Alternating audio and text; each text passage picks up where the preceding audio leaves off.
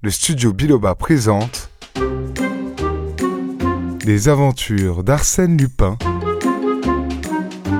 de Maurice Leblanc, lu par Alexis Gouret. Les Jeux du Soleil, première partie. Lupin, racontez-moi donc quelque chose. Et que voulez-vous que je vous raconte? On connaît toute ma vie, me répondit Lupin qui somnolait sur le divan de mon cabinet de travail. Personne ne la connaît, m'écriai-je. On sait par telle de vos lettres publiées dans les journaux que vous avez été mêlé à telle affaire, que vous avez donné le branle à telle autre. Mais votre rôle en tout cela, le fond même de l'histoire, le dénouement du drame, on l'ignore. Bah, un tas de potins qui n'ont aucun intérêt. Aucun intérêt? Votre cadeau de cinquante mille francs à la femme de Nicolas Dugrival? Aucun intérêt la façon mystérieuse dont vous avez déchiffré l'énigme des trois tableaux? Étrange énigme en vérité, dit Lupin. Je vous propose un titre. Le signe de l'ombre. Et vos succès mondains, ajoutai-je. Et le secret de vos bonnes actions. Toutes ces histoires auxquelles vous faites souvent allusion devant moi, et que vous appeliez l'anneau nuptial, la mort qui rôde, etc. Que de confidences en retard, mon pauvre Lupin. Allons, un peu de courage. C'était l'époque où Lupin, déjà célèbre, n'avait pourtant pas encore livré ses plus formidables batailles. L'époque qui précède les grandes aventures de l'Aiguille Creuse et de 813. Sans songer à s'approprier le trésor séculaire des rois de France, ou à cambrioler l'Europe au nez du Kaiser, il se contentait des coups de main plus modestes et de bénéfices plus raisonnables, se dépensant en efforts quotidiens, faisant le mal au jour le jour, et faisant le bien aussi, par nature et par dilettantisme, en Don Quichotte qui s'amuse et qui s'attendrit. Comme il se taisait, je répétais Lupin, je vous en prie. À ma stupéfaction, il répliqua Prenez un crayon, mon cher, et une feuille de papier. J'obéis vivement, tout heureux à l'idée qu'il allait enfin me dicter quelques-unes de ces pages où il sait mettre tant de verve et de fantaisie, et que moi, hélas, je suis obligé d'abîmer par de lourdes explications et de fastidieux développements. Vous y êtes? dit-il. J'y suis. Inscrivez 19, 21, 18, 20, 15, 21, Vingt. Comment? Inscrivez, vous dis-je. Il était assis sur le divan, les yeux tournés vers la fenêtre ouverte, et ses doigts roulaient une cigarette de tabac oriental. Il prononça Inscrivez neuf, douze, six, un. Il y eut un arrêt, puis il reprit Vingt et un.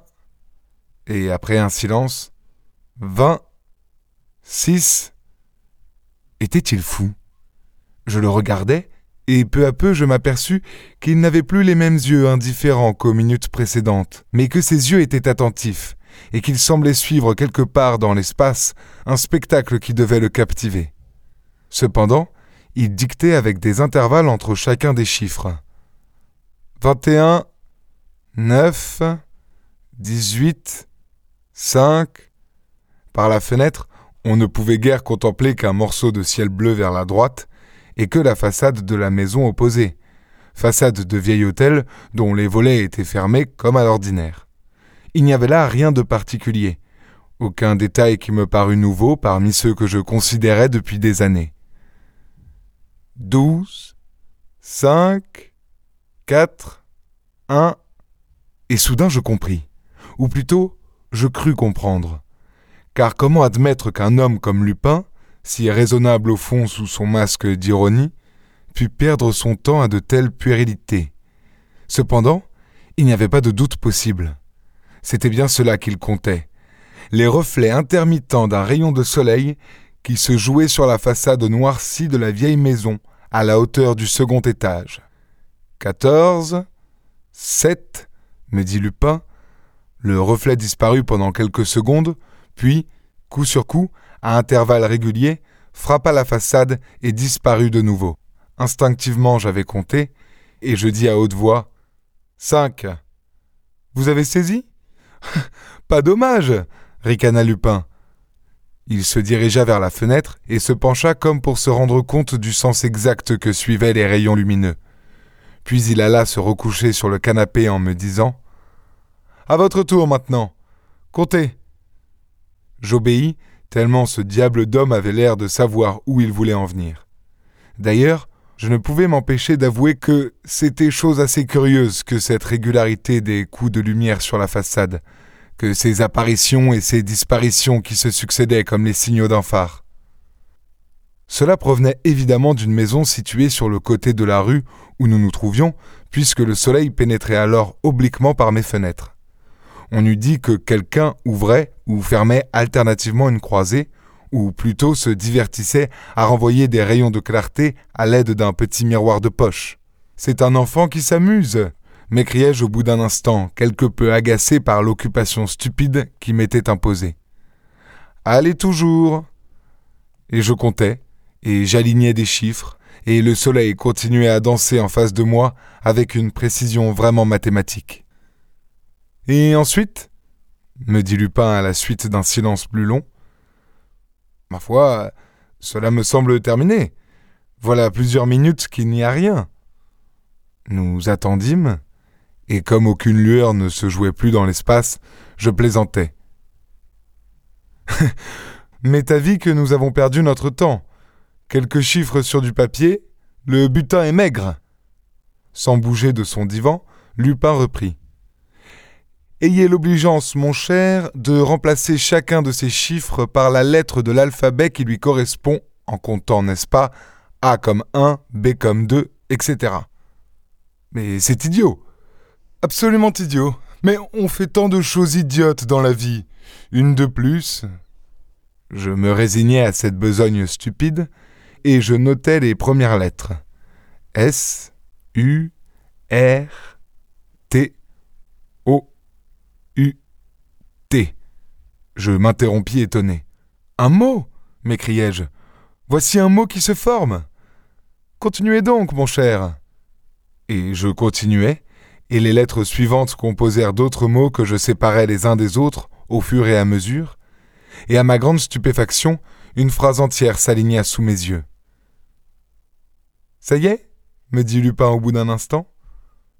Ça y est. Par exemple, il y a des fautes d'orthographe. Ne vous occupez pas de cela, je vous prie. Lisez lentement. Alors je lus cette phrase inachevée que je donne ici telle qu'elle m'a paru. Surtout, il faut fuir le danger, éviter les attaques, n'affronter les forces ennemies qu'avec la plus grande prudence.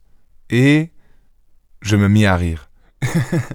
Et voilà, la lumière se fit, hein Nous sommes éblouis de clarté.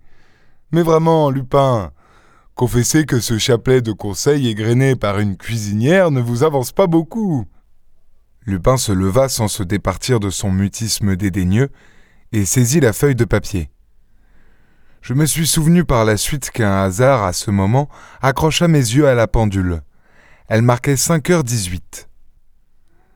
Lupin, cependant, restait debout, la feuille à la main, et je pouvais constater à mon aise sur son visage si jeune cette extraordinaire mobilité d'expression qui déroute les observateurs les plus habiles et qui est sa grande force, sa meilleure sauvegarde. À quel signe se rattacher pour identifier un visage qui se transforme à volonté, sans même les secours des phares, et dont chaque expression passagère semble être l'expression définitive? À quel signe? Il y en avait un que je connaissais, un signe immuable, deux petites rides en croix qui creusaient son front quand il donnait un violent effort d'attention. Et je la vis en cet instant, nette et profonde, la menue croix révélatrice. Il reposa la feuille de papier et murmura Enfantin. Cinq heures et demie sonnaient. Comment? m'écriai-je. Vous avez réussi en douze minutes? Il fit quelques pas de droite et de gauche dans la pièce, puis alluma une cigarette et me dit Ayez l'obligeance d'appeler au téléphone le baron Repstein et de le prévenir que je serai chez lui à dix heures du soir. Le baron Repstein? demandai-je. Le mari de la fameuse baronne? Oui. C'est sérieux? Très sérieux. Absolument confondu, incapable de lui résister, j'ouvris l'annuaire du téléphone et décrochai l'appareil. Mais à ce moment, Lupin m'arrêta d'un geste autoritaire, et il prononça, les yeux toujours fixés sur la feuille qu'il avait reprise. Non, taisez-vous. C'est inutile de le prévenir. Il y a quelque chose de plus urgent, quelque chose de bizarre, et qui m'intrigue. Pourquoi diable cette phrase était-elle inachevée? Pourquoi cette phrase est-elle Rapidement, il empoigna sa canne et son chapeau. Partons. Si je ne me trompe pas, c'est une affaire qui demande une solution immédiate, et je ne crois pas me tromper. Vous savez quelque chose? Jusqu'ici, rien du tout. Dans l'escalier, il passa son bras sous le mien et me dit Je sais ce que tout le monde sait. Le baron Repstein, financier sportman, dont le cheval Etna a gagné cette année le derby d'Epsom et le Grand Prix de Longchamp, le baron Repstein a été la victime de sa femme, laquelle femme, très connue pour ses cheveux blonds, ses toilettes et son luxe, s'est enfuie voilà quinze jours, emportant avec elle une somme de trois millions volée à son mari et toute une collection de diamants, de perles et de bijoux que la princesse de Berny lui avait confiés et qu'elle devait acheter. Depuis deux semaines, on poursuit la baronne à travers la France et l'Europe, ce qui est facile, la baronne semant l'or et les bijoux sur son chemin. À chaque instant, on croit l'arrêter. Avant-hier même, en Belgique, notre policier national, l'ineffable Ganimard, cueillait dans un grand hôtel une voyageuse contre qui les preuves les plus irréfutables s'accumulaient. Renseignement pris, c'était une théâtreuse notoire, Nelly Darbel. Quant à la baronne, introuvable. De son côté, le baron Repstein offre une prime de cent mille francs à qui fera retrouver sa femme. L'argent est entre les mains d'un notaire. En outre, pour désintéresser la princesse de Berny, il vient de vendre en bloc son écurie de course, son hôtel du boulevard Haussmann et son château de Rocancourt. Et le prix de la vente, ajoutai-je, doit être touché tantôt. Demain, disent les journaux, la princesse de Berny aura l'argent. Seulement, je ne vois pas en vérité le rapport qui existe entre cette histoire, que vous avez résumée à merveille, et la phrase énigmatique. Lupin ne daigna pas me répondre. Cette histoire d'Arsène Lupin est à suivre dans l'épisode suivant.